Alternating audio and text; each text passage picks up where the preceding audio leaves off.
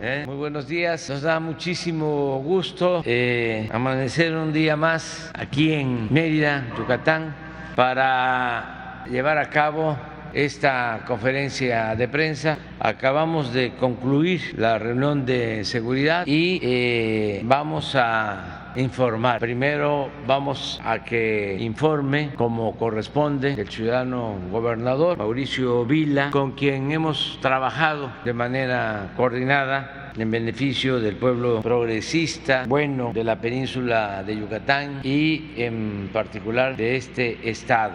También va a participar el general Luis Crescencio Sandoval informando sobre la situación de seguridad. Adelantamos que este es un estado ejemplar modelo porque es el estado con menos incidencia delictiva en nuestro país. Y eh, posteriormente se va a dar una información general de todo el tren Maya y en especial lo que se está haciendo en Yucatán. Está aquí con nosotros el director general de Fonatur, Javier May Rodríguez. Él va a informarnos y esa es básicamente la agenda. Eh, nos acompaña secretario de Gobernación, Adán Augusto López Hernández, el almirante José Rafael Ojeda Durán, Ricardo Mejía, subsecretario de Seguridad Pública, el general Luis Rodríguez Bucio, y somos todos. Y desde luego ustedes que forman parte de este diálogo circular y la gente que nos está viendo, que nos está escuchando. Pues entonces comenzamos, le damos la palabra a el gobernador Mauricio Vil. Gracias, señor presidente. Muy buenos días tengan todos ustedes. Primero que nada, presidente, darle la bienvenida a usted y a su gabinete a Yucatán. Nos da mucho gusto tenerle de vuelta. Y si me ayudan con la presentación, siguiente, por favor. Sí, en, en Yucatán hemos basado nuestra estrategia de seguridad en cuatro pilares principales. El primero, poder tener más y mejor estructura de videovigilancia, más tecnología, más y mejores condiciones laborales para nuestros cuerpos policíacos. Tercero, el impulso a las acciones de prevención del delito y cuarto, por supuesto, la coordinación con todos los órdenes de gobierno. ¿Cómo vamos en los principales eh, indicadores? Si me ayudan con la siguiente, por favor. Siguiente. Pues hoy eh, Yucatán, eh, según los datos eh, es el, primer lugar con la menor incidencia delictiva de todo el país. En el año 2022 ha habido una reducción importante en el primer semestre del 66%, primer lugar con menos saqueos, cero saqueos en lo que va del año, primer lugar con menos víctimas de homicidios dolosos, primer lugar con menos secuestros, cero secuestros en lo que va del año y primer lugar con menos robos a vehículos. Siguiente, por favor. Eh, los datos de la encuesta nacional de victimización y percepción de seguridad nacional del INEGI en el 2022 21 eh, indican que tanto la Secretaría de Seguridad Pública de Yucatán como la Fiscalía General del Estado ocupan el primer lugar tanto en el índice de desempeño efectivo como en el índice de confianza de la ciudadanía. Ocupamos el segundo lugar con menos robos a casa habitación del país, segundo lugar con menos casos de extorsión. Siguiente, por favor. Eh, primer lugar de población de 18 años y más que se considera viviendo segura en su entidad. Primer lugar de percepción de seguridad de las mujeres que viven en el Estado. Primer lugar, según la encuesta del INEGI, de mayor confianza se tiene un gobierno estatal y el segundo lugar con menor percepción de corrupción de todo el país. La Efectividad de la Policía Estatal investigadores del 95%. En estos momentos, octubre del 2022, se tienen 43 carpetas de investigación, 40 de homicidios, de los cuales 38 han sido aclarados, dos están en proceso de integración las carpetas y tres feminicidios, los cuales todos han sido aclarados. Eh, también comentar que la percepción del desempeño de la Policía Estatal, ocupamos el primer lugar también con la información del INEGI al mes de marzo del 2022 y que contamos con el número adecuado de policías de acuerdo al porcentaje que se tiene que tener por cada eh, mil habitantes y ocupamos el tercer lugar en el país. Siguiente, por favor. ¿Cómo lo hemos hecho? Siguiente, pues nosotros al principio de la administración eh, anunciamos el programa Yucatán Seguro, donde entre muchas otras cosas estamos pasando de tener alrededor de 2.200 cámaras de seguridad a casi 6.000, donde estamos cambiando nuestra tecnología de monitoreo de un C4 a un C5I, eh, más arcos lectores de placas de 100 100 a 219, entre algunas otras cosas. Siguiente, por favor. Estas son las imágenes del nuevo centro de monitoreo que inauguramos en el mes de enero. Como les decía, cambiamos de una tecnología de un C4 a un C5i y esto, centro de monitoreo, además de brindarnos más y mejores capacidades, también nos permite tener un crecimiento para los próximos 20, 25 años sin tener que invertir en más infraestructura de monitoreo. Siguiente, por favor. Eh, en lo que va de la administración, hemos contratado 350 nuevos elementos de la Secretaría de Seguridad Pública, hemos entregado más de 660 patrullas, el arrendamiento de un helicóptero, ambulancias, camiones de bomberos y en este año 2022 le comentaba al presidente que esperemos a finales de noviembre, principios de diciembre, estar entregando 210 patrullas adicionales y 20 nuevas ambulancias. Para nosotros eh, lo más importante en el tema de seguridad es nuestro capital humano, que es nuestra policía estatal. Y en ese sentido pues nos da mucho eh, orgullo decir que somos la única policía de estatal de todo el país que le brinda las siguientes prestaciones a sus elementos, que es primero un salario por encima del promedio a nivel nacional, ya anunciamos que en el año 2023 van a tener un incremento salarial del 10%, acceso a servicios de salud para ellos y su familia y en casos de accidente o riesgo de trabajo en hospitales hospitales privados. Somos la única policía del país afiliada al Infonavit y aquí, presidente, le quiero agradecer a usted y al director del Infonavit porque nos dieron todas las facilidades para que pudiéramos ser la primera policía. Ya entregamos los primeros créditos de vivienda a nuestros policías y también comentarles que en Yucatán todas las hijas o hijos de policías que nos presenten que le han sido aceptados en cualquier unidad, eh, universidad, perdón, privada o pública, reciben una beca del 100% de inscripción, del 100% de colegiatura y 2.600 pesos eh, bimestrales para sus gastos de alimentación y transportación. No importa el costo de la universidad, tienen la beca al 100% y comentar también que la Academia de Policía está en un proceso de transformación para convertirse en la Universidad Policíaca de Yucatán, donde entre otras carreras vamos a estar eh, enseñando el tema de ciberseguridad. Siguiente. Para nosotros es muy importante eh, reconocer ¿no? a nuestro personal de seguridad y al personal sanitario y hemos creado el circuito Eres Ciudadanos, que es una ruta de transporte gratuita y exclusiva que pueden utilizar todos los elementos de la Policía Estatal, Municipal, los elementos del Ejército, la Marina, la Guardia Nacional, el personal de la Fiscalía del Estado y todos el personal médico de hospitales públicos y privados, además de bomberos y personal de protección civil. Siguiente. le comentaba al presidente que precisamente el día de ahí, eh, eh, el día de ayer estuvimos presentando la tarjeta Héroes Ciudadanos, donde más de mil establecimientos en Yucatán van a estar brindando descuentos que pueden ir desde el 50% de descuento hacia otras facilidades, también para todos los personal de la Policía Estatal y Municipal, elementos del Ejército, Marina, Guardia Nacional, personal de la Fiscalía, personal sanitario y por supuesto también bomberos y protección civil. Esta es una manera que tenemos en Yucatán de reconocer, agradecer y valorar el servicio que hacen nuestras fuerzas de seguridad y el personal sanitario por nuestro Estado. Por supuesto, eh, el tema de la coordinación. Siguiente, por favor. Creo que se saltó una. Bueno, nos vamos a esto. Eh, el tema que hemos estado trabajando con la Fiscalía General del Estado, donde estamos trabajando muy fuertemente para crear cinco nuevas unidades de especialización. La primera es la Dirección de Coordinación y Vinculación eh, Ministerial del Centro de Justicia para Mujeres. La segunda es la unidad especializada en la búsqueda de personas desaparecidas y no localizadas. La unidad especializada en maltrato animal doméstico, la unidad especializada para la atención de los delitos cibernéticos y la ampliación de competencias de la unidad de investigación especializada en homicidios en todo el territorio de Yucatán. Y siguiente, por favor, comentar también que estamos trabajando muy fuertemente con el Poder Judicial, dotándoles de los recursos necesarios para que puedan tener también una mejora en su tecnología que permita hacer más rápidos sus procesos y que los ciudadanos puedan acceder a justicia más rápida. Eh, Comentarles también que estamos en ese mismo proceso en la Fiscalía del Estado, en un proyecto que se llama Fiscalía de Digital, donde también esperamos que los tiempos de atención, los tiempos que el ciudadano tarde en poner una denuncia, se vean reducidos drásticamente. Siguiente, por favor.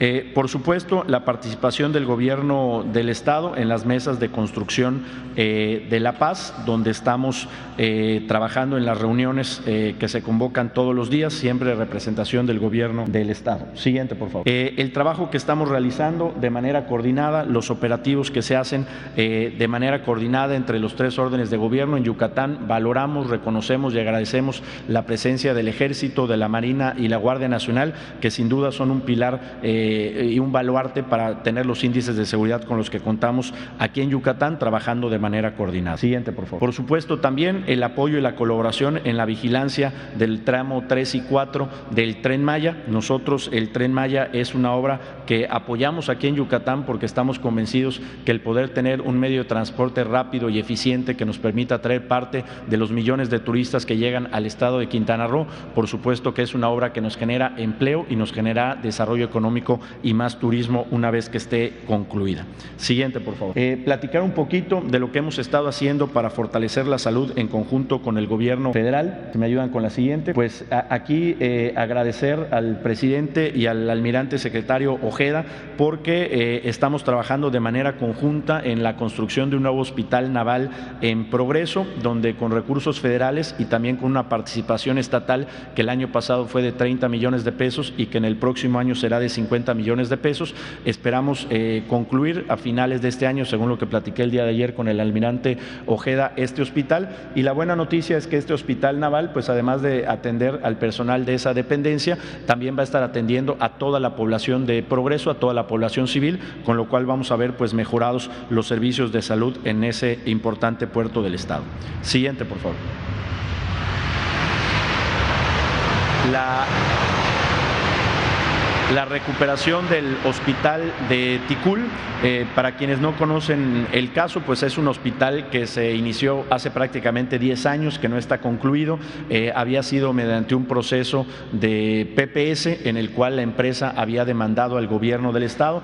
Había una sentencia ya donde el gobierno del Estado tenía que pagar a esta empresa 740 millones de pesos por un hospital que no estaba concluido y gracias al apoyo del presidente del gobierno federal, del titular del Instituto Mexicano del Seguro Social, Zoe Robledo, se logró llegar un acuerdo con esta empresa donde se desisten del juicio que tenían en contra del gobierno del Estado, donde nos han entregado la propiedad del inmueble y la construcción que ya se tenía avanzada al gobierno del Estado y donde hemos hecho el donativo del gobierno del Estado al Instituto Mexicano del Seguro Social y donde se va a estar construyendo pues por fin y concluyendo este hospital en el municipio de Ticul. Eh, se espera que en las próximas semanas, según nos informó la gente del Seguro Social, se dé ya el fallo de la licitación para que la obra de construcción de este hospital se inicie en enero del año 2023. Siguiente, por favor. Y bueno, el Hospital General de Yucatán, eh, el Hospital Orán, que es un hospital que tiene 116 años que se inauguró y que ahora, pues por instrucción del presidente, estamos trabajando con el INSABI y con su director Juan Ferrer. Eh, el gobierno del Estado está donando el terreno, el gobierno del Estado ha pagado el proyecto y ha hecho toda la trimetología y esperemos que en las próximas eh, semanas pues este proyecto ya pueda ser aprobado por el Consejo del INSABI para que también en algún momento del próximo año podamos iniciar su construcción. Siguiente, por favor. Eh, algunos de los proyectos estratégicos que estamos trabajando en coordinación con el gobierno federal. El primero es el proyecto de ampliación del puerto de, de Progreso, que el viernes estuve la oportunidad de estar con el almirante secretario Ojeda en las oficinas de la Secretaría de Marina y donde ya firmamos un convenio donde vamos estar trabajando Secretaría de Marina, Gobierno del Estado y la CIPONA, que eh, nos permita en el corto plazo poder tener una sesión de derechos para poder hacer la ampliación del puerto progreso, que consiste en el aumento del calado y el, el aumento del ancho del canal de navegación, que nos permita que arriben a Puerto Progreso barcos de carga más grande, que hagan más barato el costo de mover productos, que nos ayude en nuestra logística y nuestra competitividad, y también el ancho del canal de navegación, que nos permita traer eh, barcos de cruceros más grandes. Hay que recordar que antes de la pandemia Yucatán ya estaba recibiendo medio millón de cruceristas al año y esta era una tendencia que venía a la alza y bueno, pues hoy solamente por las condiciones del puerto podemos recibir barcos de tres mil, cuatro mil pasajeros, cuando pues aquí enfrente en el Caribe están pasando ya los barcos de siete y ocho mil pasajeros, que son los que queremos recibir en Puerto Progreso. Está contemplada eh, la construcción de una plataforma de 40 hectáreas, donde ya tenemos firmado una carta de intención con la naviera italiana Fincantieri para que ellos construyan un astillero. Así que seguramente, eh, presidente, en los próximos meses habrán avances importantes y, por supuesto, agradecer a la Secretaría de Marina y a su titular por todo el apoyo que nos brindan para concretar este proyecto. Eh, siguiente, por favor, dos proyectos importantísimos para Yucatán y para nuestra suficiencia energética de los próximos 25 años. Como usted ofreció, presidente, ya están en construcción las dos plantas de ciclo combinado, la Mérida 4 y la de Valladolid. Son inversiones eh, muy importantes. La Mérida 4, 454 millones de dólares y la planta de Valladolid, 762 millones de dólares. Ya presentan un avance en su construcción. El avance de la Mérida 4 es del 24% y el avance de la planta de Valladolid es del 17%. Otro proyecto que es importantísimo para el desarrollo del sureste y para que podamos contar pues con la misma infraestructura que cuentan en el centro, en el Bajío y en el norte del país es la llegada de gas natural. Primero que nada, eh, presidente, eh, agradecer a, a su gobierno y a la Secretaría de Energía porque cuando empezamos en 2018 a Yucatán solo llegaban 40 millones de pies cúbicos diarios de gas natural. Ya en estos momentos están llegando 150 millones de pies cúbicos diarios. Con esto ya se puede atender la demanda de la industria local, lo cual nos hace mucho más competitivos. Y bueno, pues la Comisión Federal de Electricidad ha anunciado un proyecto de 4.500 millones eh, de dólares para poder hacer una ampliación de los ductos de gas natural y que pueda llegar hasta 450 millones de pies cúbicos diarios a la península de Yucatán. Según lo que nos informa la, Comisión Federal de Electricidad, el gasoducto Puerta al Sureste que va de Veracruz a Tabasco ya se encuentra en construcción y la ampliación del ducto de gas natural eh, de Mayacán, que va de Tabasco hasta Yucatán, se encuentran en proceso de negociación, así que pues seguramente pronto podremos tener también muy buenas noticias en este tema. Siguiente, por favor. El Gran Parque de la Plancha, eh, para poner un poquito en contexto, aquí en Yucatán existe una exestación de ferrocarriles que se encuentra en el centro de Mérida, es un terreno de 22 hectáreas que circula paralelo a lo que es el Paseo de Montejo con tres cuadras de diferencia y bueno, pues ese era un terreno que se encontraba eh, abandonado desde hace 25 años, con todo lo que contempla tener un terreno abandonado de ese tamaño, evidentemente basura, eh, temas de delitos, eh, problemas con los vecinos, etcétera, etcétera. Y bueno, presidente, pues agradecerle porque usted ha dispuesto que este eh, terreno de 22 hectáreas se pueda convertir en el gran parque de la plancha, un anhelo que se tenía en la ciudad de Mérida, en Yucatán, desde hace muchos años, y usted ha dispuesto que el ejército mexicano haga una inversión de 1.300 millones de pesos, donde también agradecemos al general secretario Sandoval por todo el apoyo que nos han brindado para concretar esta importante obra. Comentar en términos generales pues que este parque va a tener un anfiteatro, va a tener un museo del ferrocarril, va a tener un mercado gastronómico, va a tener juegos, va a tener plaza pública, gimnasios al aire libre, ciclovía, skate park, entre muchas otras cosas. Un lago también.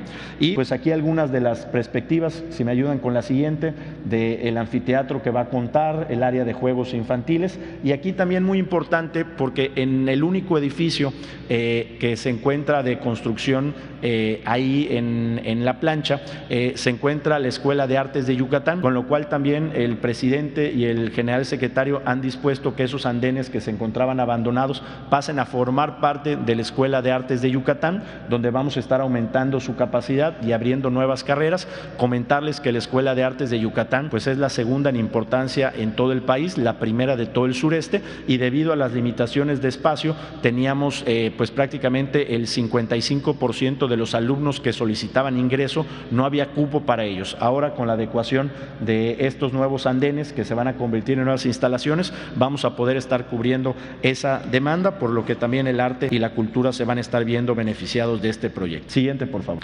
Comentarles que también con el gobierno federal estamos trabajando en el proyecto del YETRAM. El YETRAM es este eh, vehículo que están viendo, es un vehículo 100% eh, eléctrico, se va a convertir en la primera ruta eléctrica de todo el sur sureste eh, del país. Y pues evidentemente esto va a venir a mejorar de manera eh, radical el sistema de transporte público en Yucatán, si me ayudan con la siguiente. Y bueno, pues este proyecto lo estamos trabajando en conjunto el gobierno federal y el gobierno del estado, es una inversión de alrededor de 2.820 millones de pesos, donde el gobierno del estado va a poner el 61% de los recursos, el gobierno federal a través de Banobras eh, el 23% y el 16% del recurso va a ser de parte de la iniciativa privada. Entonces, como ustedes pueden ver, este es el mapa de la ciudad de Mérida. Existen dos municipios del área metropolitana, Humán y Canacín, que son los que todos los días meten más gente a la ciudad de Mérida. Y bueno, pues aquí eh, lo conjugamos con el proyecto del tren Maya, porque este vehículo es el que va a estar trayendo a los pasajeros del tren Maya de las estaciones de Humán y de la estación de Tella, que son las más cercanas a la ciudad de Mérida, son las que van a estar trayendo los pasajeros del tren Maya, pero por supuesto también que pues ahora sí que eh, eh, nos cayó de muy buena manera porque también los municipios de Canacín y Humán y todos los ciudadanos se van a poder estar beneficiando de estas rutas que van a estar atravesando prácticamente toda la ciudad de norte a sur y de oriente a poniente y por cierto la estación principal va a estar en el Parque de la Plancha. Entonces pues los pasajeros del tren Maya van a poder llegar eh, en el Yetram al Parque de la Plancha, los pasajeros que lleguen a Humán y quieran llegar al aeropuerto de la ciudad de Mérida también podrán conectar y pues la verdad que un proyecto muy importante, el único proyecto de este tipo en todo Latinoamérica. Eh, siguiente por favor, les queremos poner un breve video de, de 30 segundos para que conozcan lo que es el Yetram.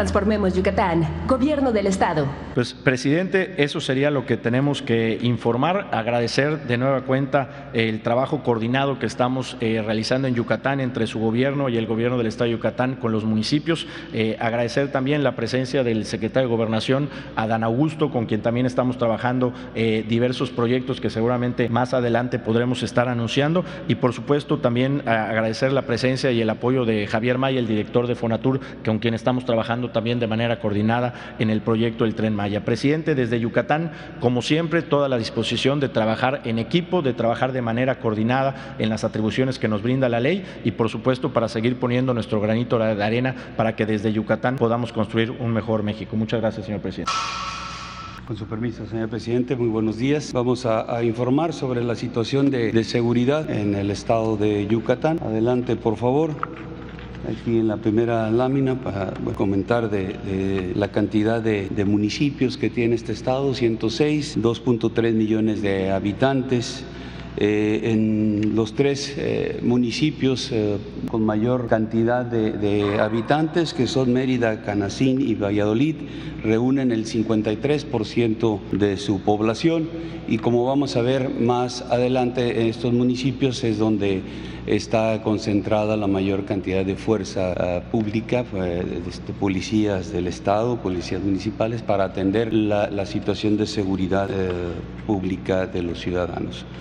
Adelante, por favor. Aquí vemos la incidencia delictiva eh, que, se, tiene el Estado. En lo que es el delito de trata de personas, tiene el décimo lugar a nivel nacional con una tendencia hacia la baja en robo a casa habitación, el 27 el lugar, también la misma tendencia hacia la baja, el robo en transporte, el 29 lugar, la misma tendencia hacia la baja. Eh, y en lo que es homicidios dolosos, robo de vehículos, secuestro, extorsión y delitos de alto impacto, es decir, el, conjunto de todos estos delitos, tienen eh, el 32 lugar a nivel nacional. Dos de ellos, el que el homicidio doloso y la extorsión, tienen una tendencia hacia la alza, pero ahorita vamos a ver los números, son números sumamente reducidos, pero se marcan hacia la alza. Eh, adelante, aquí vemos las gráficas, el delito de trata de personas de conformidad a la información que se tiene disponible del Secretariado Ejecutivo del Sistema Nacional de Seguridad Pública. Los datos son del mes de septiembre. En septiembre no tuvieron eh, presente este delito en el Estado, hay cero eventos. Eh, como mencionamos, el décimo lugar, la tendencia a la baja. Aquí vemos en la gráfica el acumulado, cómo ha venido reduciendo, como en el 2022 solamente tienen dos casos de, este delito. En robo a casa habitación eh, son 12 eh, este, delitos que se presentaron en septiembre. Su tendencia es igual hacia la baja con el 27 lugar a nivel eh, nacional y aquí también observamos el acumulado de este, de este, delito. El robo en transporte no se presentó en septiembre ningún robo de esta naturaleza tiene el 29 lugar y bueno, aquí vemos en el acumulado cómo este delito nada más ha estado presente en el 19 y en el 21 con un evento en cada uno de los años. Eh, la extorsión, dos este, eventos de esta naturaleza. Este es uno de los delitos que se marca hacia la alza, eh, considerando lo que habían tenido en años anteriores, pero el número es sumamente reducido. Llevan ocho, ocho eh, eventos este, en el 2022. Tiene el 32 lugar a nivel nacional, el secuestro también en 32 lugar. Este, no, no se han presentado en septiembre, no se presentaron en septiembre ningún este, secuestro, solamente tienen registrado en el 21 y en el 16 eventos de secuestro, en lo que va del año ninguno. Eh, adelante, por favor, en el robo de vehículos, cuatro este, delitos de esta naturaleza el 32 lugar a nivel nacional, la tendencia hacia la baja, aquí vemos también en el acumulado 25 eh, eh, este, vehículos robados en lo que va del, presente año. En homicidios dolosos tiene el 32 lugar, tiene tres homicidios en, el mes de septiembre. Este es el otro delito que está marcado hacia, hacia la alza pero los números también son reducidos, 31 homicidios en lo que va del 2022. En el total de delitos de impacto, ya sumados todos estos delitos que, normalmente se, analizan en lo que es la situación de seguridad de, de, los estados, bueno, tiene 76 en septiembre, tiene el 32 lugar a nivel nacional y su tendencia de igual manera es hacia la baja.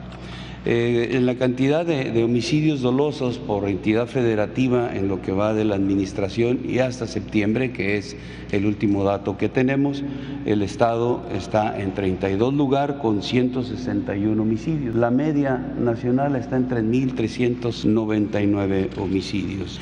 Y eh, esos homicidios dolosos por cada 100.000 habitantes también durante la administración y hasta septiembre, pues la, entidad mantiene el 32 lugar con 7 homicidios por cada 100 mil habitantes.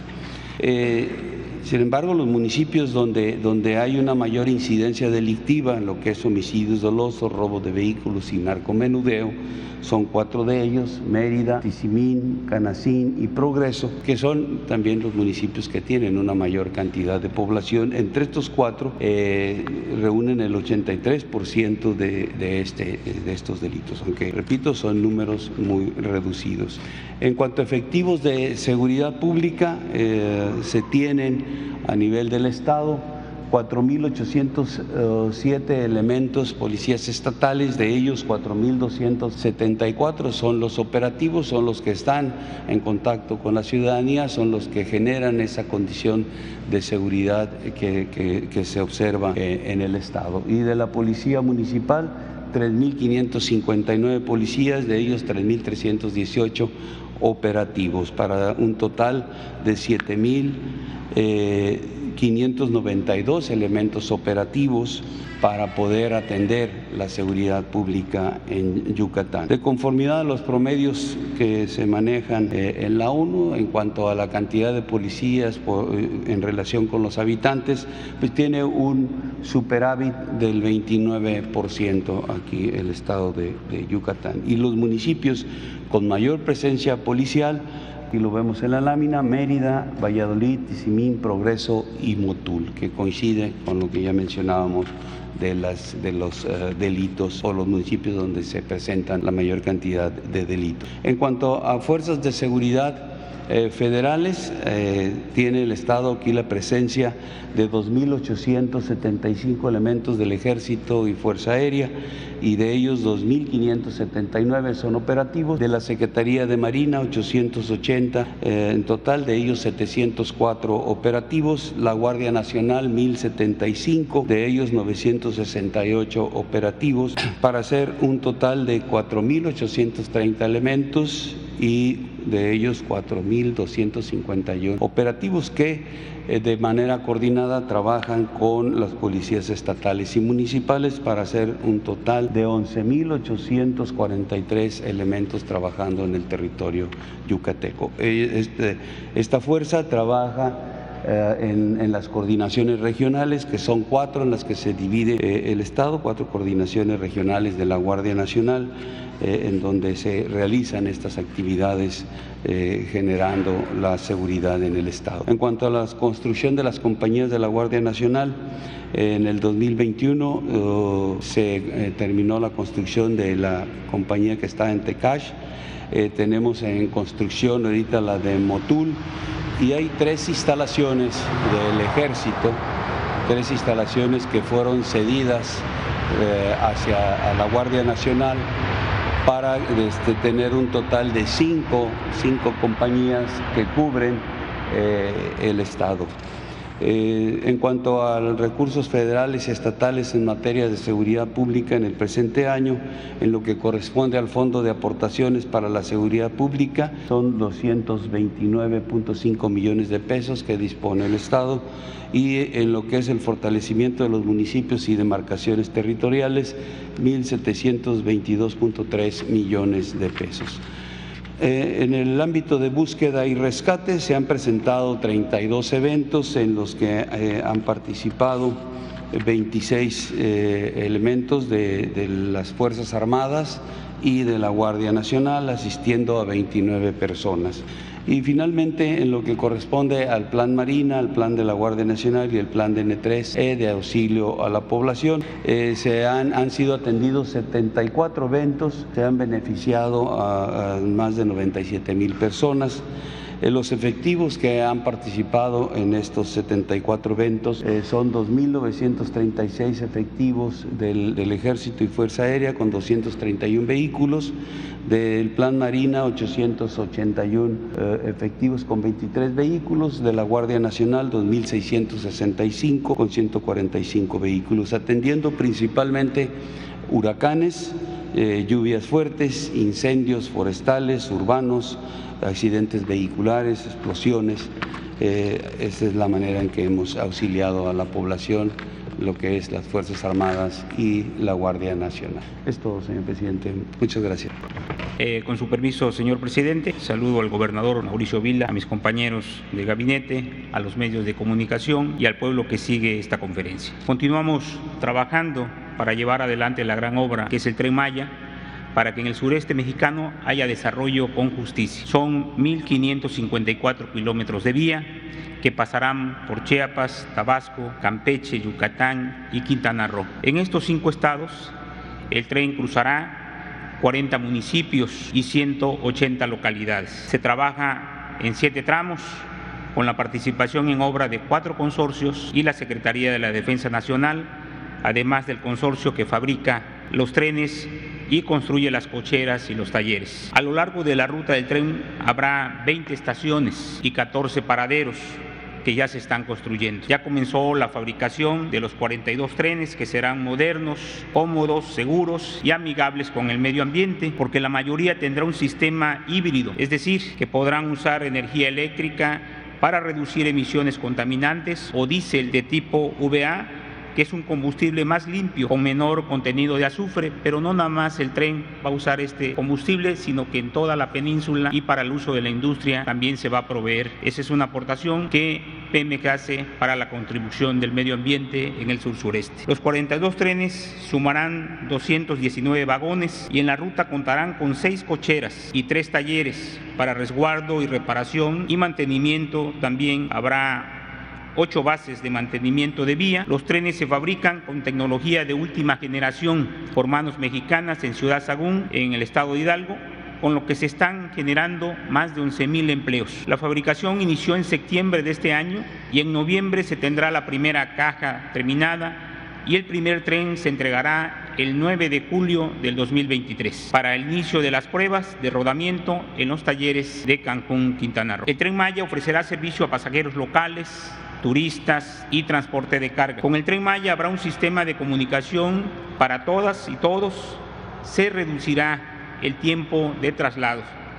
Habrá trenes cortos con cuatro vagones y capacidad para 230 pasajeros de 98.5 metros de longitud, así como trenes largos con siete vagones capacidad, con capacidad para 450 pasajeros y de 160 69 metros de longitud. Para la electrificación del tren Maya, la Comisión Federal de Electricidad realizará 53 obras, de las cuales 43 son subestaciones eléctricas y 10 son líneas de transmisión. Con estas obras, la capacidad de suministro eléctrico en la península de Yucatán aumentará eh, aumentará el 150% al pasar de 3.000 megawatts en el 2022 a 4.521 megawatts en el 2024. Esta capacidad aumentada garantiza, garantiza el suministro requerido en el 2024 que será de 2.642 megawatts ya que con el tren ya con el tren en marcha. En suma, con las nuevas obras la oferta de energía eléctrica de la Comisión Federal de Electricidad será del 42% mayor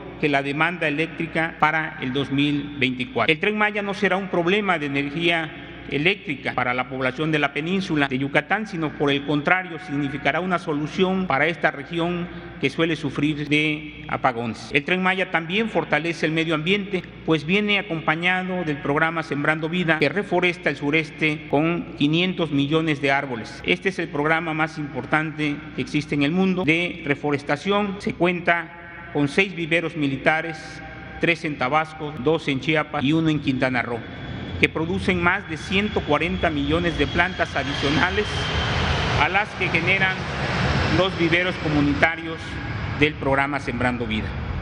Además, habrá nuevas áreas naturales protegidas, como el Parque del Jaguar, el Parque Nuevo Uxmal y Calatmul 2. El Tren Maya integra el programa de mejoramiento de zonas arqueológicas Promesa, a través del cual se mejoran 26 zonas arqueológicas. También se construyen nueve centros de atención a visitantes para mejorar el confort de los turistas. Por su dimensión, el tren Maya es el principal generador de empleo en el sureste, donde ya se han creado más de 100.000 fuentes de empleo para esta, para esta gran obra, además de las 11.000 empleos que generan la fabricación de los trenes en Ciudad Sagún Hidalgo. El proyecto del tren representa la mayor inversión pública realizada en el sureste mexicano, por lo que se llevan a cabo acciones sociales para atender las desigualdades históricas de la región, que se suman a la atención que brindan todos los programas de bienestar del gobierno federal. En Yucatán el tren Maya contará con 298 kilómetros que cruzarán el estado, los cuales 217 kilómetros serán vía doble electrificada, pasará por 19 municipios y 43 localidades. El tren Maya tendrá en Yucatán cuatro estaciones, tres paraderos, dos bases de mantenimiento y un taller y cochera, así como dos subestaciones eléctricas nuevas para generar la energía requerida para la población y la operación del transporte eh, férreo. Como parte del tren Maya, en Yucatán se construyen 115 obras complementarias entre viaductos, puentes, pasos de faunas, pasos vehiculares. También se mejoran en Yucatán cuatro zonas arqueológicas. Habrá dos nuevos museos y se moderniza la autopista Mérida-Cancún en un total en su total tiene 194 kilómetros que corresponden al estado de Yucatán. Informo también que ya se trabaja en los proyectos para las construcciones de los hoteles del Tren Maya. Presidente, todo el trabajo se ha realizado en coordinación con las secretarías, instituciones del gobierno federal así como de autoridades estatales y locales. el compromiso que tenemos, señor presidente, mantenemos el compromiso de que esta, esta obra, el Tren Maya, será inaugurado en diciembre del 2023. Es cuando dejamos un video.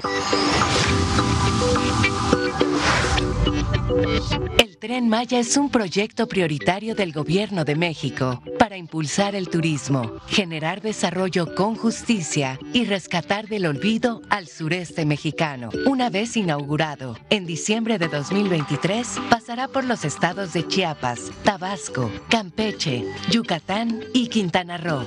Su recorrido se extenderá por 1.554 kilómetros a lo largo de 40 municipios y 181 localidades, en los que habrá 20 estaciones y 14 paraderos.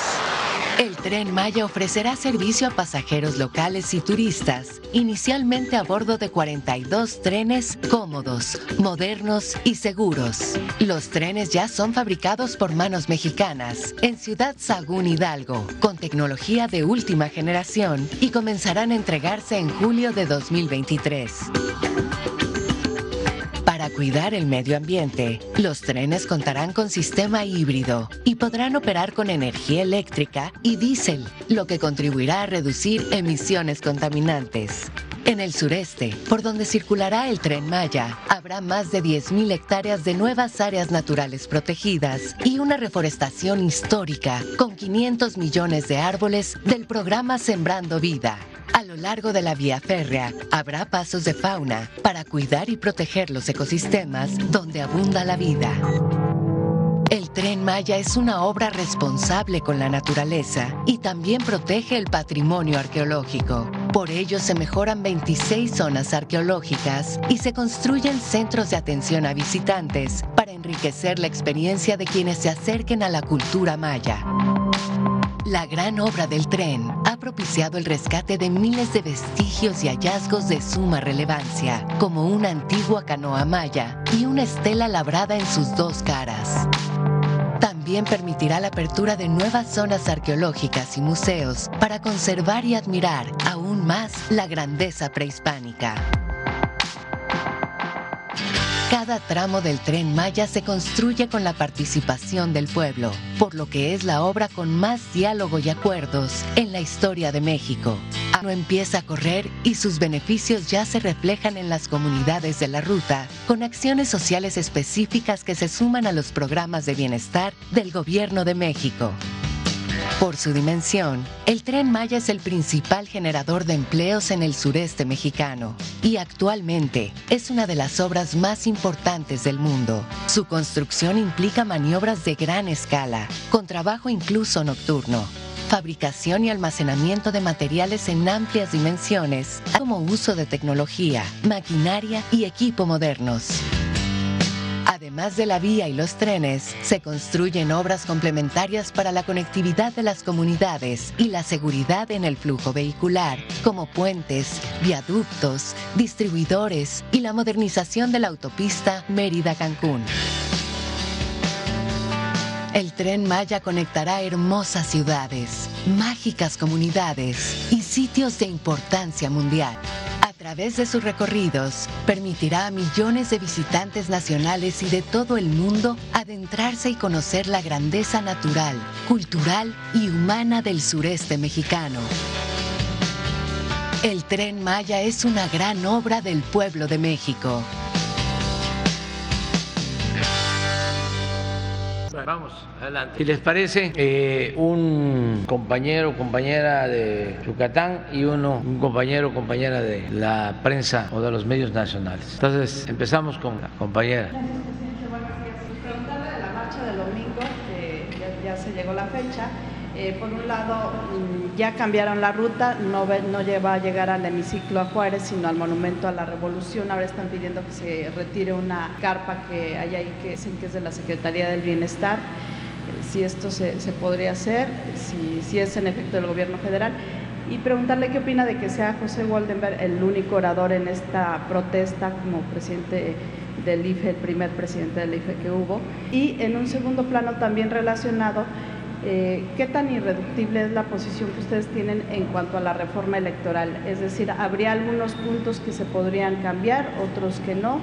Eh, por supuesto, pues la gente estaría de acuerdo seguramente en que se reduzca el financiamiento a los partidos. Eh, ¿Qué tanto se puede modificar esta iniciativa que usted envió?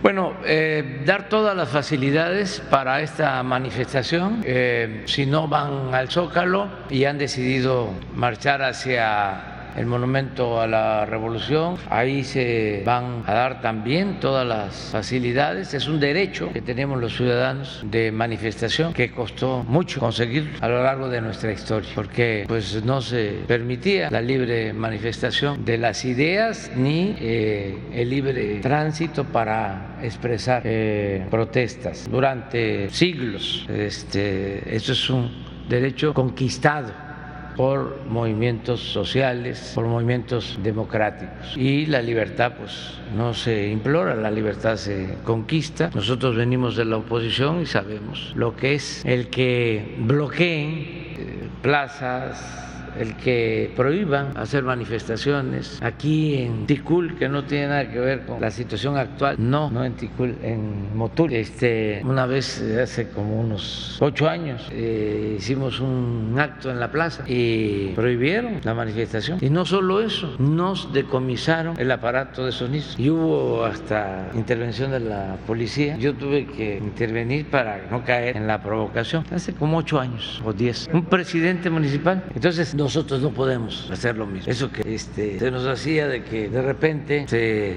iba la luz aquí en Mérida, un gobernador que no voy a mencionar porque ya falleció, nos mandó a tirar huevos. Convocamos a una reunión, Arnaldo Córdoba, José Agustín Ortiz Pinquet, que está enfermito y que deseo que salga adelante, y no recuerdo quién más. Y de repente llegan al salón unas señoras con sus morrales atravesados y una encabezando, más otros, y me señalan y empiezan a sacar del morral huevos y a tirar huevos. Arnaldo y José Agustín pues se pegaron al como iban sobre mí, me dejaron este, totalmente bañado con huevo. Eh, en Veracruz, lo mismo.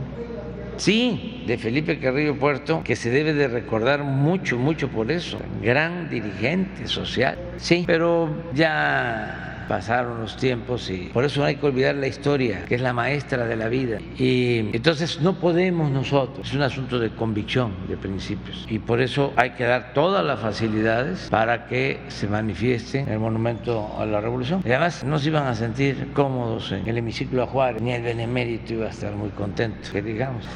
Eh, entonces, eh, ahí está bien la revolución y que puedan manifestarse. No es ninguna novedad que Woldenberg sea el orador, forma parte del grupo, es como el maestro político de Lorenzo Córdoba y de todo ese grupo. Y pues yo sostengo que hace falta la reforma electoral porque eh, se gasta mucho en la organización de las elecciones, 20 mil millones de pesos. ¿Cuánto tiene de presupuesto Yucatán al año? 40, la mitad de lo que tiene de presupuesto Yucatán. Es del país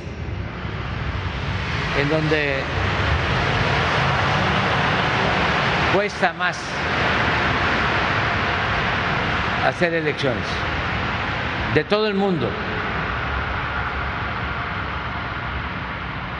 Pero a eso hay que sumarle lo que se destina en cada estado, porque están hechos los organismos estatales igual que el organismo nacional. Entonces hay 32 organismos estatales, también con presupuesto, también con dinero para los partidos. Entonces lo que estamos planteando es reducir el costo de las elecciones, el que no haya duplicidad que un solo organismo nacional organice las elecciones en todo el país, que no haya diputados ni senadores plurinominales, son 300 distritos electorales federales, 300 diputados federales, no 500, no 200 más, y que todos los representantes en el Congreso sean electos por el pueblo de manera directa, lo mismo en el caso de los senadores. Y también que a los consejeros del INE y del tribunal, en este caso magistrados del Tribunal Electoral, los elija el pueblo, no los partidos, porque se reparten en acuerdos cupulares a quienes van a ser consejeros. Y está demostrado que los consejeros y los magistrados no garantizan imparcialidad de elecciones limpias, libres, forman parte del fraude electoral que hemos padecido históricamente en México. Es una vergüenza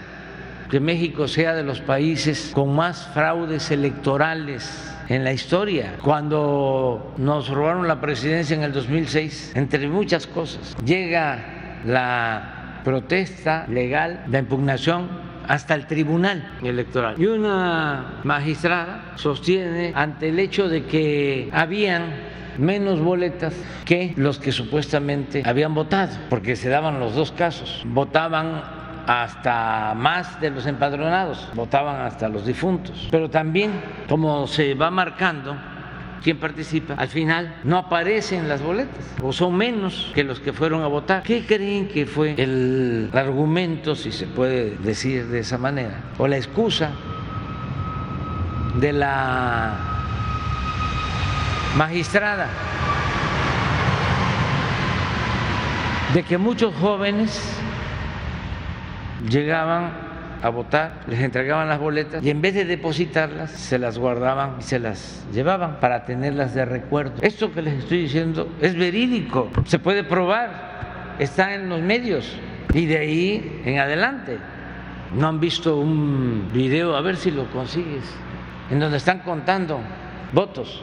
Sí, a ver si lo encuentras. Es que se padece como amnesia. Y ahora resulta que vivimos en un país este, con instituciones democráticas limpias, con gente íntegra en los consejos, en los eh, tribunales electorales. Aquí en Yucatán, los que tienen más edad, ¿cuántos fraudes han habido? En todo México. Entonces, queremos que se acaben los fraudes electorales y que se garantice que los votos se van a respetar. Elecciones limpias, libres. Acaban de haber elecciones en Brasil. De a las dos horas ya se tenía información de casi todas las eh, actas, ya en la votación completa, en dos horas después de que terminaba, terminaron los, los votos. Estamos hablando de Brasil, los territorios más grandes en el mundo y con más del doble, cerca del doble de población de México y población muy dispersa. Entonces eso es lo que buscamos, pero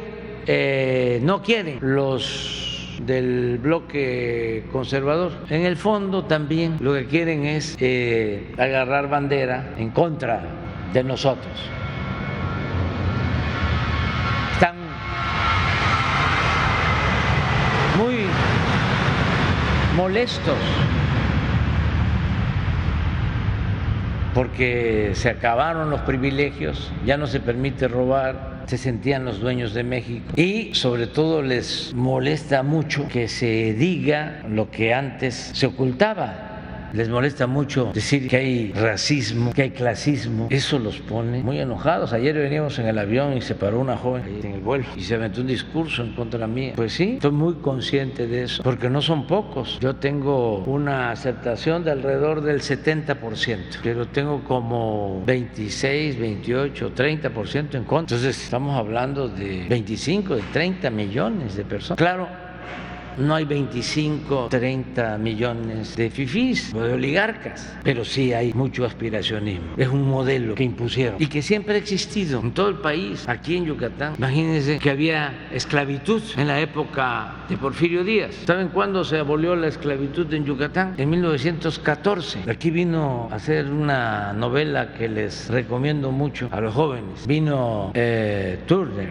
que escribió un libro que se llama México Bárbaro. Y hay una escena en donde un capataz de una hacienda en Yucatán eh, ordena que le peguen de latigazos a un peón. Y él está viendo cómo lo están azotando y se está fumando un puro. Y era hasta que se cayera la ceniza del puro. Se habla, los que son fumadores de tabaco, que un puro buen, de buen tabaco, un habano de aquel entonces y de ahora, este, no se le cae la ceniza, se queda. Entonces, habían grilletes, habían cepos, había esclavitud. O sea, el auge del Enequén, ese progreso, estuvo vinculado a la esclavitud. Por eso el paseo Montejo. Entonces, hablar de eso hasta molesta. Yo no sé si sea cierto, pero una nieta, bisnieta de Felipe Carrillo Puerto me platicó de que querían hacer un documental sobre Felipe Carrillo Puerto y sus tías o tías abuelas, porque Carrillo Puerto había tenido más mujeres. Ya se habían casado con los integrantes en aquel entonces de la llamada casta divina.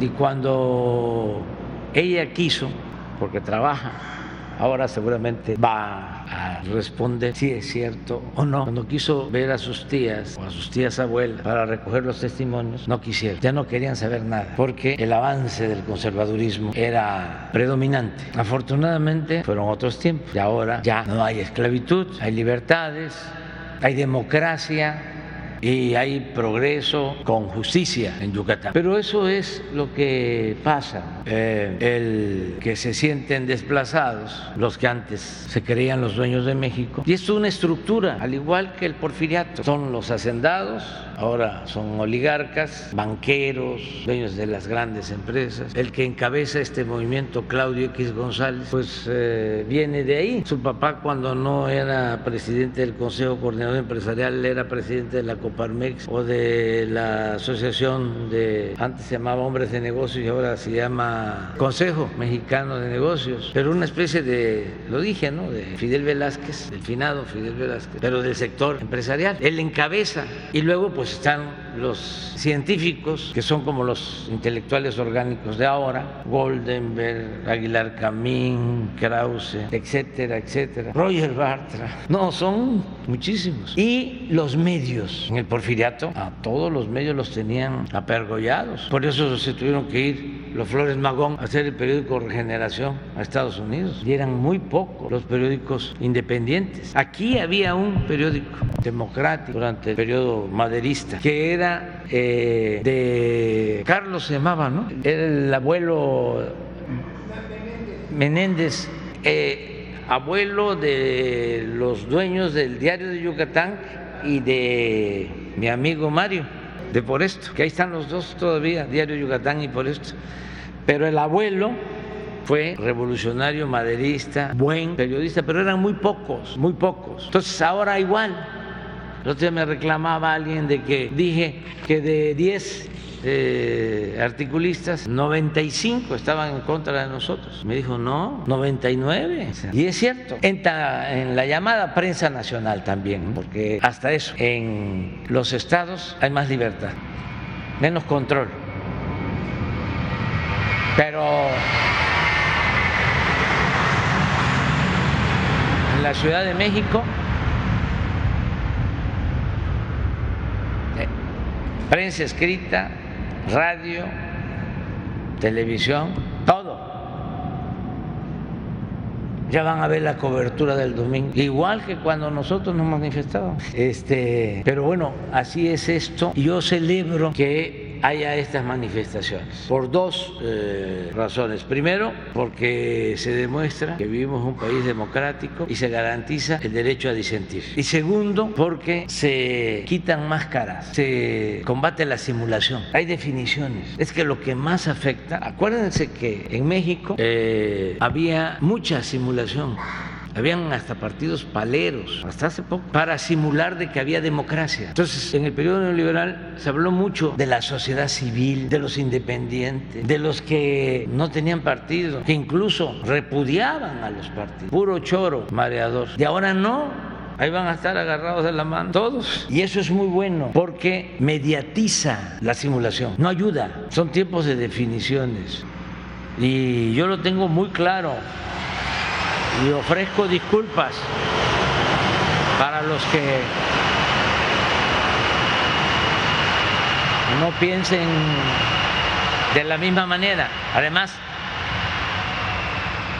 no tenemos por qué pensar todos de la misma forma. Eso sí es dictadura. Pero yo pienso de que se está llevando a cabo una transformación en México y que hay dos agrupamientos y dos proyectos distintos y contrapuestos de nación. Y veo a mis adversarios con todo respeto. Juárez decía, los reaccionarios también son mexicanos, desde luego, pero somos distintos. A ellos los mueve el interés por el dinero, ese es su verdadero Dios, nada más que son muy hipócritas y son, repito, racistas, clasistas, aspiracionistas, se creen superiores, sabiondos, son también déspotas, son de los que maltratan a sus trabajadores, van a un restaurante y en vez de llamar al mesero, le hacen esas cosas. Y muchos vienen de abajo, pero se vuelven ladinos, se desclasan, olvidan sus orígenes. A veces esos son hasta peores. Es como los que vienen de la izquierda y luego se pasan al conservadurismo, como este Roger Bartra, que era eh, miembro distinguido del Partido Comunista, pero buen intelectual. En mis tiempos, él y Semo hacían una revista que se llamaba Historia y Sociedad, que era de lectura obligada. Director del periódico del Partido Comunista, El Machete, y de repente lo convence Krause. Y ahora está en contra de nosotros, pero abiertamente. Entonces, sí somos distintos y no solo es México, ¿eh? es el mundo. Y eso ha sido la historia. Y hay dos grandes corrientes de pensamiento la historia del mundo, liberales y conservadores. Y bueno, por el lado del liberalismo, que este comunismo, que socialismo, que populismo, pero es el tronco el liberalismo. Y por el lado del conservadurismo, pues el capitalismo, el fascismo, el neoliberalismo, pero el tronco es el conservadurismo. Por eso cuando hablan de neoliberalismo en México, ¿qué es neoporfirismo?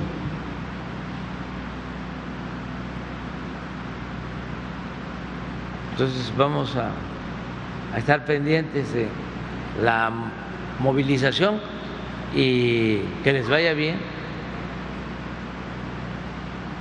Presidente, ¿ve oportunidad de negociar? Porque así como están ahora las posiciones, parecería que esta reforma no va a pasar. El PRI ya también dijo que están en. No, porque este, no se trata de negociar. Los principios no se negocian. Bueno, para sacar la reforma. No, no, no, no, no. Cada quien debe de asumir su responsabilidad. Cada quien. Yo vengo luchando desde hace muchos años porque haya democracia en el país. Porque casi nunca ha habido democracia en México, en la historia. Así destellos la República restaurada, 10 años con Juárez y con Lerdo, todo el siglo XIX era el dominio o fue el dominio de dos hombres, Santana y Porfirio Díaz. El siglo XX, a pesar de la revolución que fue profunda y se avanzó mucho en lo social, en lo político no hubo cambios. Siempre repito que don Daniel Cosío Villegas decía, ya no está eh, Porfirio, pero se quedó doña Porfiria. ¿Cuántos años, décadas de predominio de un solo partido, de un partido único? Si hasta ahora se empiezan a dar los primeros pasos. Después de fraudes, de muchos fraudes. Entonces, estamos obligados a dejar establecido un auténtico sistema democrático y no solo quedarnos en la democracia representativa, sino avanzar hacia la democracia participativa. Por eso la importancia de las consultas, de la revocación del mandato. No es que ya elegimos un gobernador, elegimos a un presidente y resulta que se echó a perder o ya estaba echado a perder, pero actuaba con mucha hipocresía y engañó o con la publicidad, con los medios, lo introdujeron al mercado como se introduce un producto chatarra y lo imponen con dinero, con publicidad. Bueno, a los tres años se puede llevar a cabo una consulta y se revoca el mandato, porque así como el pueblo pone, el pueblo quita y el pueblo es el soberano, no las élites. Entonces, eh, dejar establecer un sistema democrático auténtico con autoridades electorales de inobjetable integridad, honestidad, incapaces de participar en un fraude, como ha sucedido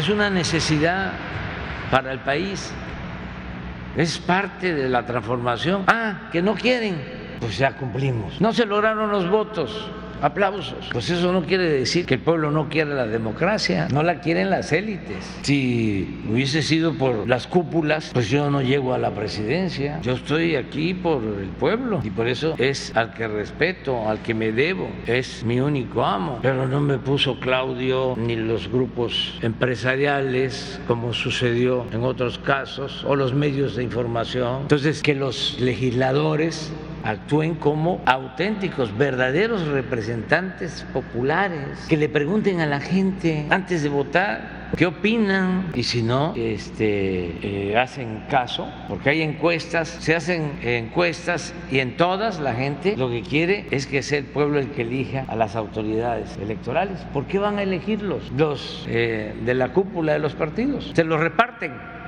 Tres para ti, tres para mí. Y uno por allá, o dos. Y ahí ven este, haciendo cada cosa en el Consejo del INE, en el Tribunal Electoral. Pero la verdad, este, no, no, este, no es quitar al INE. Usted me preguntabas de Goldenberg. Les comento que estaba yo llegando a dirigir un partido y estaba la negociación sobre una ley electoral, ya les platiqué de cómo por nosotros, nosotros logramos dos cosas desde la oposición, logramos muchas, pero una, el que por primera vez, como en 1996, que no hace mucho, se permitió a los partidos que transmitieran sus mensajes en televisión, porque ni pagando se podía entrar a la televisión. Se iba a una televisora y se decía, aquí tengo este mensaje, aun cuando fuese un mensaje fresa.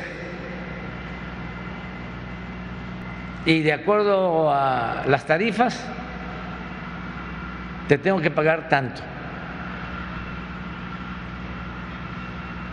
por segundo, por minuto. Ahí está. No. Y en esa negociación sobre la nueva reforma electoral de aquel entonces, estaba Cedillo, Chaufete era el secretario de Gobernación, se hacían las reuniones ahí en Gobernación. Yo llevé tanto a Televisa como a Azteca, unos mensajes porque venían unas elecciones. Estaba yo llegando, municipales. Y en los dos casos me dijeron, sí, deja aquí. Me acuerdo que eran este, unos cartuchos. Y claro que nunca me hablaron. Entonces, cuando regresé a la mesa, dije, nos retiramos, porque estamos hablando aquí de una nueva ley electoral y ni siquiera nos permiten transmitir nuestros mensajes. Los partidos no pueden transmitir sus mensajes en televisión. Entonces nos paramos, me retiré y al día siguiente ya me estaban hablando de que se iban a pasar los mensajes y a partir de ahí comenzaron a, partir, a salir los mensajes de televisión. Eso fue un logro. Otro logro es que de esa reforma este, salió de que le tenían que dar más dinero a los partidos y el partido que yo representaba recibía como dos millones de pesos, pero con la reforma iba a recibir 200, de 2 a 200 y dijimos no no, no, es una exageración. Por eso puedo hablar. Si no, pues me tendrían sometido. Yo me acuerdo que me dijo Cedillo, le voy a ver cobrando el cheque, pues de 2 millones a 200. Entonces, no votamos nosotros por la reforma. Y pues ganaron los que querían la reforma. Y en efecto se incrementa el presupuesto a los partidos. Y empieza a llegar, como se dice coloquialmente, la mesada o el moche grande. Entonces, ¿qué hacemos? Ya no eran 2 millones al año, sino 200 al mes, pues como de aquellos con 15, 18 millones. Esto en el 1996, 97. Entonces decidimos, vamos a usar el dinero para eh, crear un fideicomiso y darle becas a los niños de eh, compañeros nuestros que habían sido asesinados, sobre todo durante el sexenio de Salinas de Salinas de Gortari, muchos asesinados luchando por la democracia, ya habían quedado huérfanos en Michoacán, en Guerrero, después del 88. Entonces se creó un fideicomiso para ayudarlos, a las viudas. Lo segundo, casas para defender a migrantes en la frontera. Y lo tercero, entregar de manera gratuita los libros de secundaria, porque en ese entonces solo eran gratuitos los libros de primaria y donde gobernábamos se entregaban gratuitos los libros de secundaria. Entonces, molesto Cedillo dio la orden al secretario de Educación, señor de apellido Limón, Miguel Limón, para que se entregaran gratuitos todos los libros de secundaria en el país. Logros nuestros. Y cuando estábamos en la negociación, eh, lo mismo, dos, tres propuestas del PAN. Por cierto, los dos que propuso el PAN en ese entonces ya son finados. Uno no, pero sí, no eran tres. Molinar, Orcasitas y Lujambio. Los dos son finados. Y luego el PRI dos, este, Oñate Santiago Ñat, sí, y este Merino y una investigadora Pechar, Jacqueline Pechar. Y nosotros propusimos a un señor Cárdenas, que nos decían que era muy recto. El caso es que eh, apenas se integró el Consejo y se nos fue para el lado del gobierno. Y los dos que aguantaron, uno fue Cebadúa y el otro Cárdenas, Jaime. Pero ya estaba el Consejo, faltaba el presidente. Entonces, eh, la propuesta que traían, ya amarrada, era el maestro Alcocer. Y pues eh, acababa de tener problemas con nosotros, por lo mismo, porque venía de la izquierda y se la dio. Igual que Goldenberg, la misma cosa. Entonces dijimos, no, ¿cómo? Va a haber una rebelión al interior del partido nuestro. Y dijimos, no, no, no. Y entonces propusieron a dos gentes más. Ah, como este, se tenía que ser propositivos, nosotros dijimos, este señor no por esta situación, pero sí, aquí hay 20 que proponemos. Y de ahí salieron uno que fue director del Colegio de México, Andrés Lira, y había consenso, y se le habló y dijo, no, no acepto. Y luego un constitucionalista, también el hijo se llama igual, nada más que ya, ya falleció, no, no recuerdo su nombre, muy famoso, eh, buen abogado, Fixa Moody, y no aceptó ya van tres y en el cuarto salió este Golden. Y ese sí dijo que sí. Esa es la, la historia. Pero ya nos pasamos del tiempo. Ahora Yucatán, Yucatán. ¿De lo qué? Ah, no, está, está interesante. Es que así quieren que sea ahora.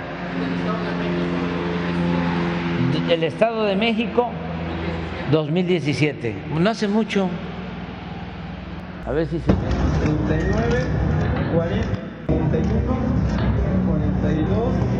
43, 44, 45, 46, 48, 49, 50, 52, 53, 54, 55, 56, 57, 79, 80, 81, 82, 83, 85, 86, 87, 88, 89, 91, 92, 93, 95, 96, 97, 98 votos. Se pasó unos cuantos, pero no, no, no contaba bien, pero este, así, así, así pasaba y sigue pasando también, por eso hay que cuidar eso. Muy bien, de aquí de Yucatán, Yucatán, párense, ya, adelante. Le vamos a dejar, o sea, a ver si nos alcanza el tiempo, uno para este, para el diario Yucatán y otro para por esto, ¿no? Buenos días, presidente. Eh, Abraham Raz de Somos TV. Primera pregunta, eh, enfocada a saber el motivo de su visita. La semana pasada ya lo tuvimos con el gobernador haciendo recorridos por las obras que se realizan en el Estado. Eh, pues eh, tenerlo por segunda semana consecutiva. ¿A qué se debe el motivo de su visita? ¿Cuántos días eh, va a estar aquí en el Estado? Y si me permite, le adelanto la, la segunda. Ayer el Banco de México pues anunció que se incrementaba un 10% la tasa de interés eh, pues en, los bancos.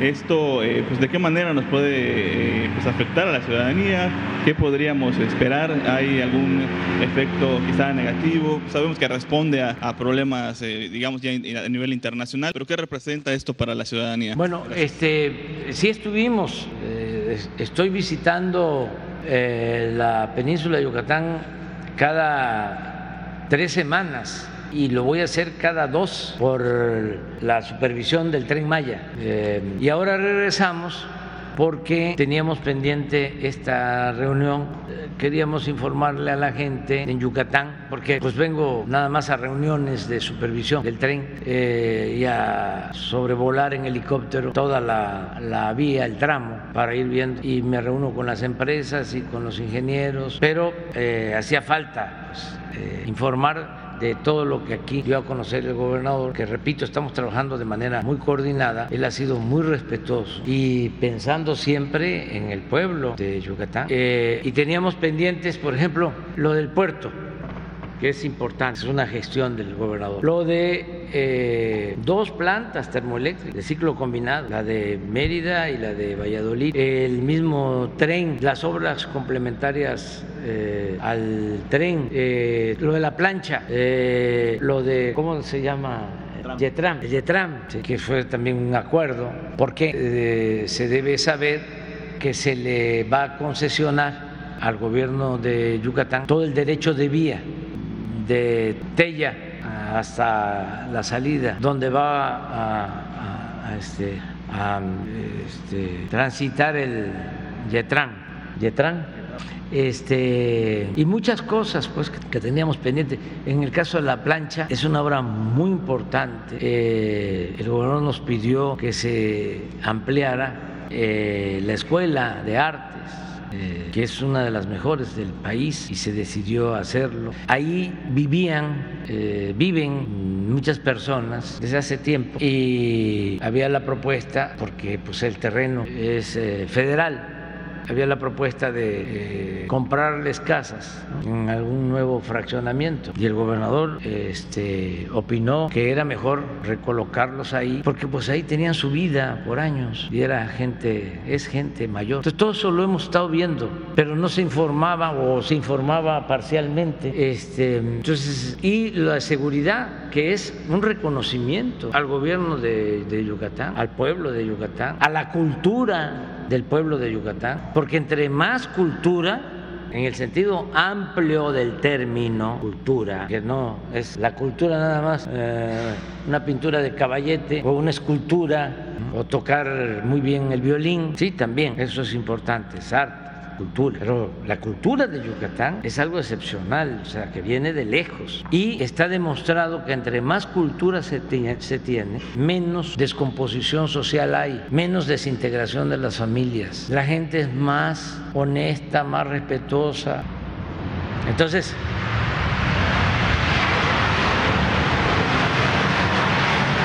y buenos eh, gobiernos.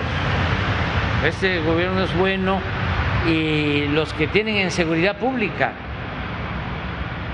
no sé si esté el mismo, que ya lleva bastante tiempo y ha dado buenos resultados. Entonces, también a eso venimos a decir, aquí está un ejemplo bueno de que se puede garantizar la paz, la tranquilidad. Y además aprovecho, porque tenemos dos asuntos pendientes, si eh, observaron, se van a construir en una primera etapa seis hoteles en todo lo que es la vía, eh, en el tramo del tren Maya. Eh, y tenemos cuatro terrenos ya de- vistos y nos faltan dos. Nos falta uno en Usmal y ahí se recuperó un terreno de 2.400 hectáreas. Miren que ya lo habían vendido, 2.400 hectáreas. No estoy tan seguro, pero creo que en 7 millones. Si no son 7, son 70. Pero para el caso es lo mismo. 2.400 hectáreas a 6 kilómetros de Usmal, de la zona arqueológica. Entonces lo recuperamos.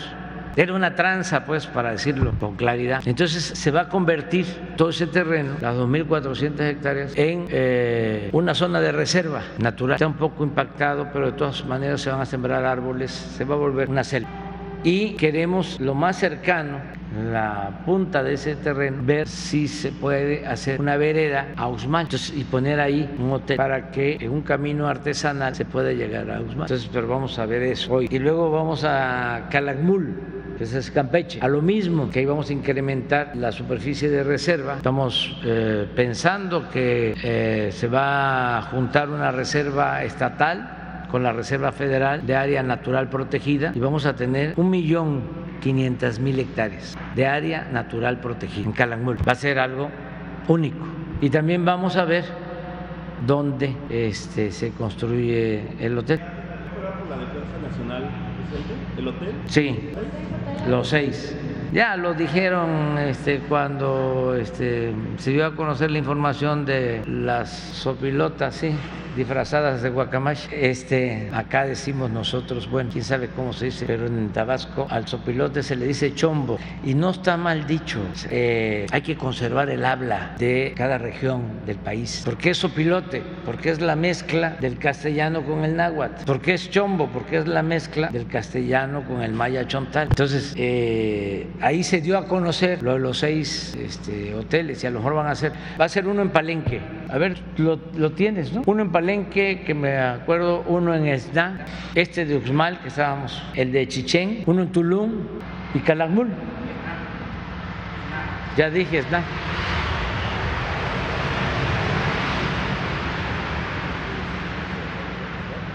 Y también voy a adelantarles algo.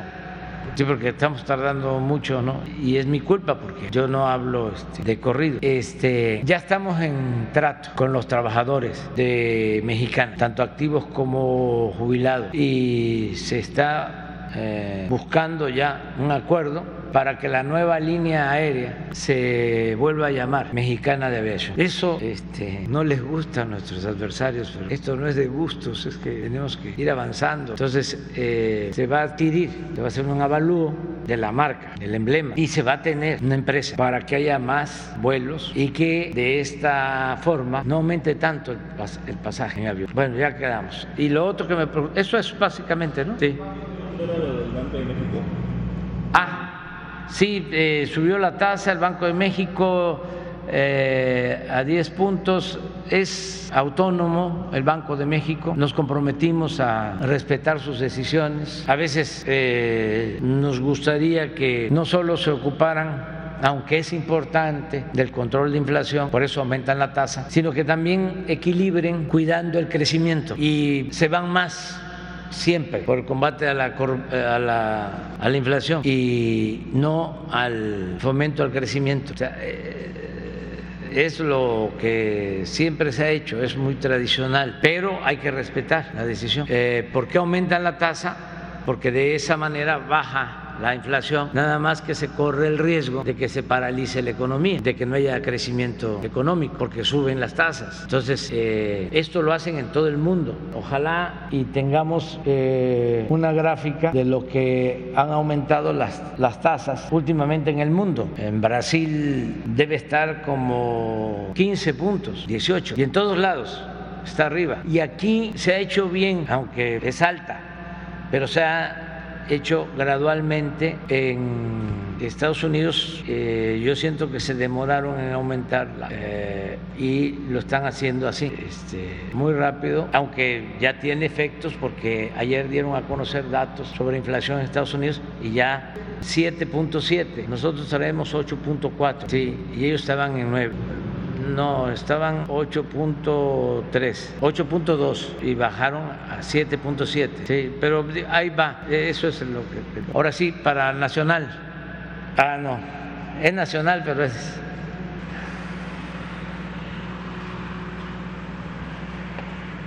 Buenos, buenos días, señor presidente. Buenos días, eh, gobernador, miembros del gabinete. Eduardo Esquivel Ancona, SDP Noticias.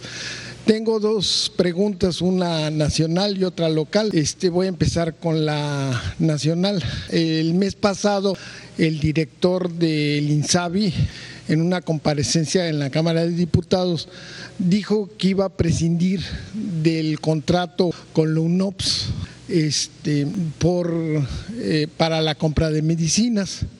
Yo, quiero preguntarle cómo va a quedar ese contrato, porque es un contrato que se hizo por cinco años, es muy, salió muy caro para, para el gobierno de México y aparentemente no ha dado los resultados que, que se esperaban. Entonces yo quisiera preguntarle cómo va a quedar, eh, ¿se rescinde el contrato? ¿Se, eh, ¿Hay nuevos acuerdos con ese contrato o cómo va a quedar esto? Se está viendo eso, es que no han podido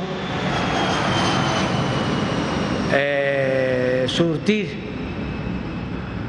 abastecer todas las claves, todas las medicinas y se ha tenido que llevar a cabo un mecanismo complementario para la compra de los medicamentos en el extranjero, pero todavía no se decide, todavía no podemos este, tomar una decisión en definitiva. Se va a analizar y más ahora que ya lo estás planteando, o sea, eh, pues tenemos ya que tomar una, una decisión. A veces eh, se tiene la idea, además es bueno que se ventile, de que los organismos internacionales, sobre todo organismos de la ONU, son eficientes, eh, transparentes, hay honestidad y suele pasar que hay excepciones, que no es la regla. Lo vimos con el organismo encargado de, eh, abasto de las vacunas. Pagamos por anticipado varios países. Y si nos hubiésemos atenido a ellos, no hubiésemos contado con las vacunas. Todavía nos deben. Estamos hablando de la ONU. Entonces, así como hay organismos que dependen de la ONU que actúan con, con responsabilidad, hay otros que no. No es porque ya pertenecen a la ONU, son infalibles, eh, son responsables. Entonces vamos a revisar este contrato en efecto y ya nosotros vamos a informar pronto. Y ellos también tienen, este, la UNOPS también tiene lo de la venta del avión. Ellos ya no, ya se terminó ese contrato. Ya se terminó sí, ese contrato. porque y ahí no le echo la culpa a ellos. Ahí el asunto es que se trata de un avión tan tan lujoso que les daba pena este, a los posibles compradores. Y además no se puede reconvertir porque fue hecho eh, a la medida. Entonces no se puede eh, convertir en avión de pasajeros, nada más es para 240 pasajeros. En situación normal, pero tiene 80 porque son sillones, butaques muy cómodos. Eh, y tiene sala de junta y tiene alcoba, entonces todo eso y tiene un material especial que no permite que vuelva a ser de pasajeros utilizar los 240 lugares.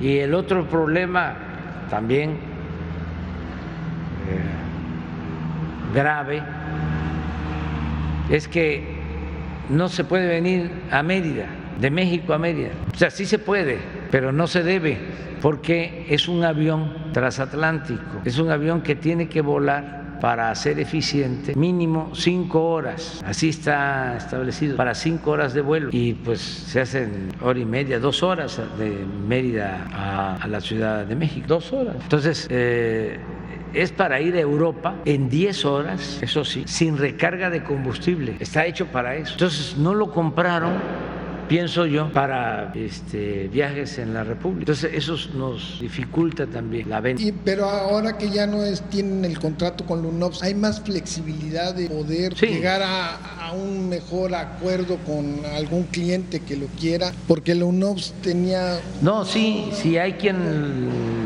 muy lo- rígidos. Sí, los- hay quien lo quiere, pero eh, están queriendo pagar menos y nosotros no podemos vender el avión abajo del avalúo.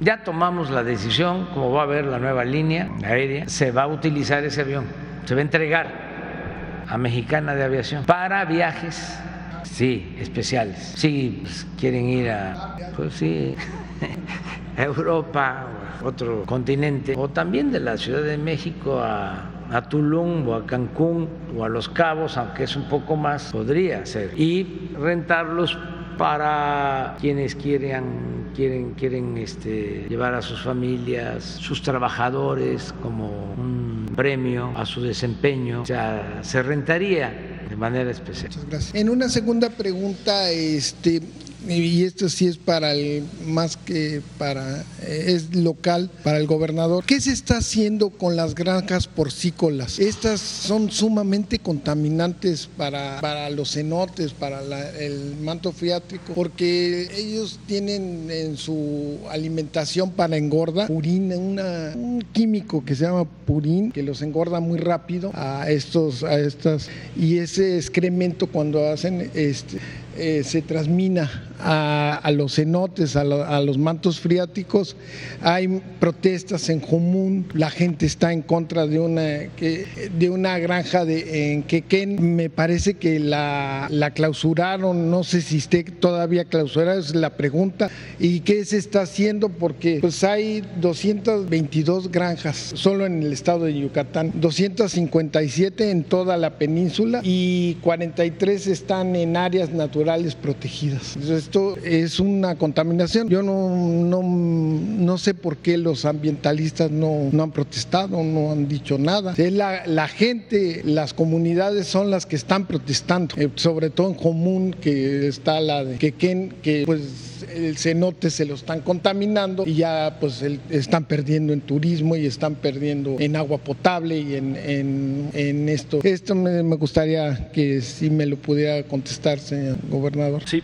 gracias. Mira, en el tema de las granjas porcícolas es importante señalar que, que cada una tiene una historia diferente. La granja porcícola que comentas tú de Jomún es una zona que está eh, clausurada. Eh, una, una granja que está clausurada y, eh, y las otras granjas, lo que estamos trabajando con ellos, que lo hemos estado trabajando con Semarnat, es poder ir haciendo una reconversión para obtener mejores tecnologías. Las nuevas, tec- las nuevas granjas ya tienen que tener una serie de requerimientos, una tecnología que permita tener ese reciclado del agua y del excremento, ¿no? que hoy la tecnología ya permite pues, que eso ya salga con agua que se puede utilizar para riego.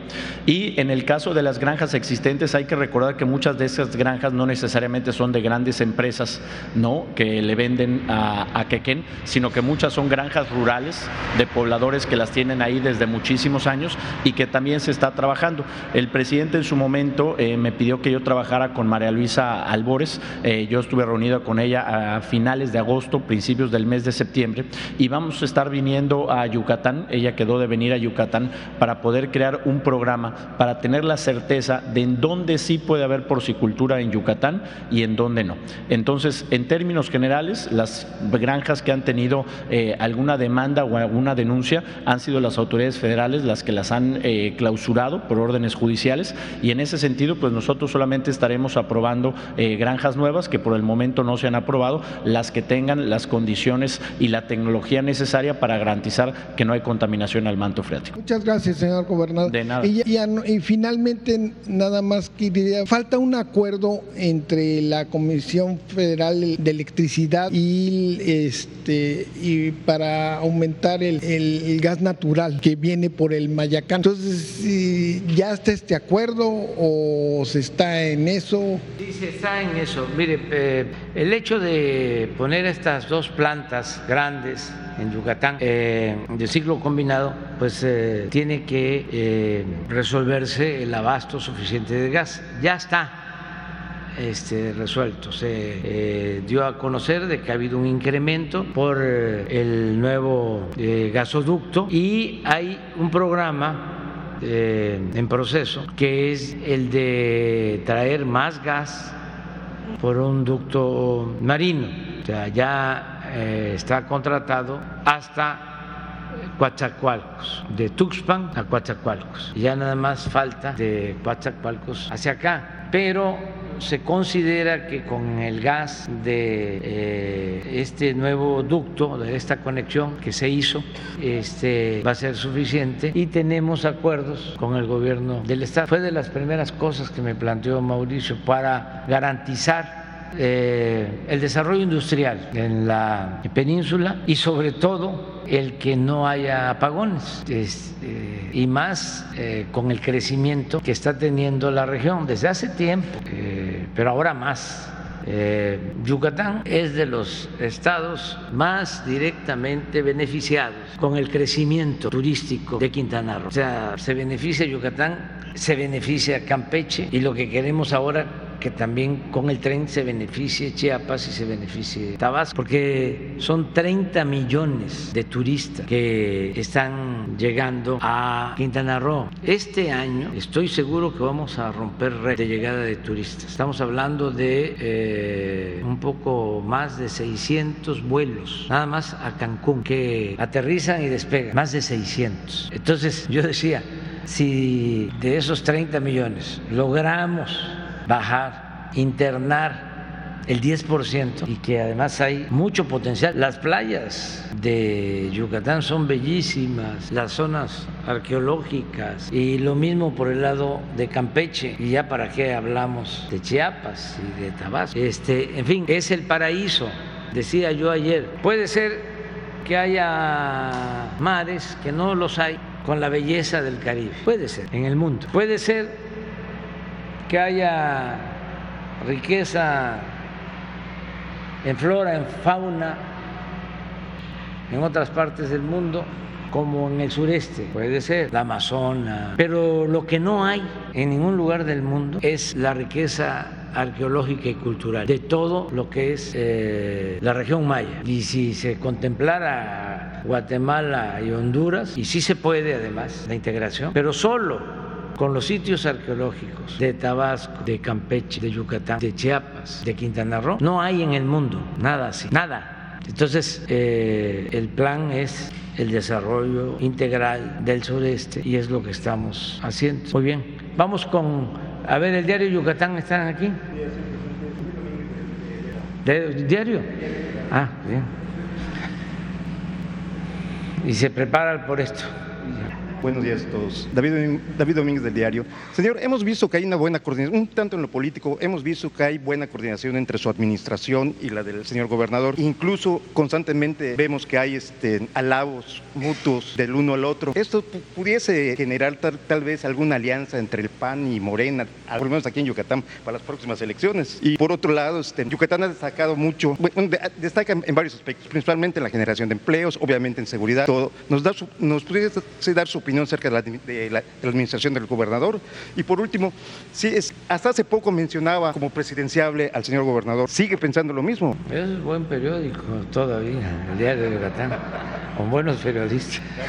Este, hay muy buena coordinación este, con el gobernador de Yucatán. Por lo general, mantengo buena relación con todos los gobernadores, hasta eh, con el gobernador de Guanajuato que es desde mi este, visión una gente buena, nada más que tiene circunstancias muy difíciles, pero él es respetuoso, es amable. Ahora el nuevo gobernador de Querétaro, Curi, también, y aquí en especial, muy buena relación con Mauricio, ha sido respetuoso y nos entendemos porque este, lo que me plantea pues tiene que ver con el desarrollo y con el bienestar del pueblo de Yucatán que dicho sea de paso, yo quiero mucho a la gente de Yucatán. Tengo mucha eh, comunicación desde hace años, desde que estudié maestros de Yucatán allá en mi pueblo. Acuérdense del ferrocarril del sureste. ¿Quién no va a saber de los más veteranos como yo el ferrocarril,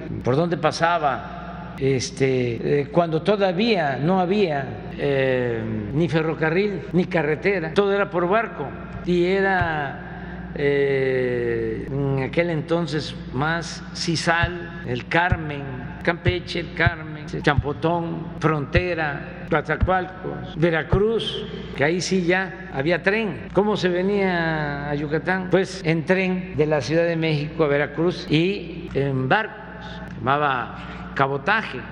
Eh, un cambio que yo siempre este, considero sorprendente, que hay que cuidar, nada más que no haya contaminación es lo de eh, el avance en la industria porcícola en Yucatán. Antes eh, llevaban mercancías de Yucatán a Tabasco y traían cerdos porque no eran autosuficientes en canoas. Ese era el comercio con Campeche y con Yucatán. Entonces es una relación estrecha. Es más, hasta en los años 70, 80 venía uno por la carretera y traían cerdos de Michoacán. Implementaron una política aquí en Yucatán a partir de ese finado que me mandó a tirar huevos y había control. No se podía traer un sándwich, nada de carne se empezó a proteger. Luego el puerto que se impulsó para traer alimentos. Este, y empezaron las granjas.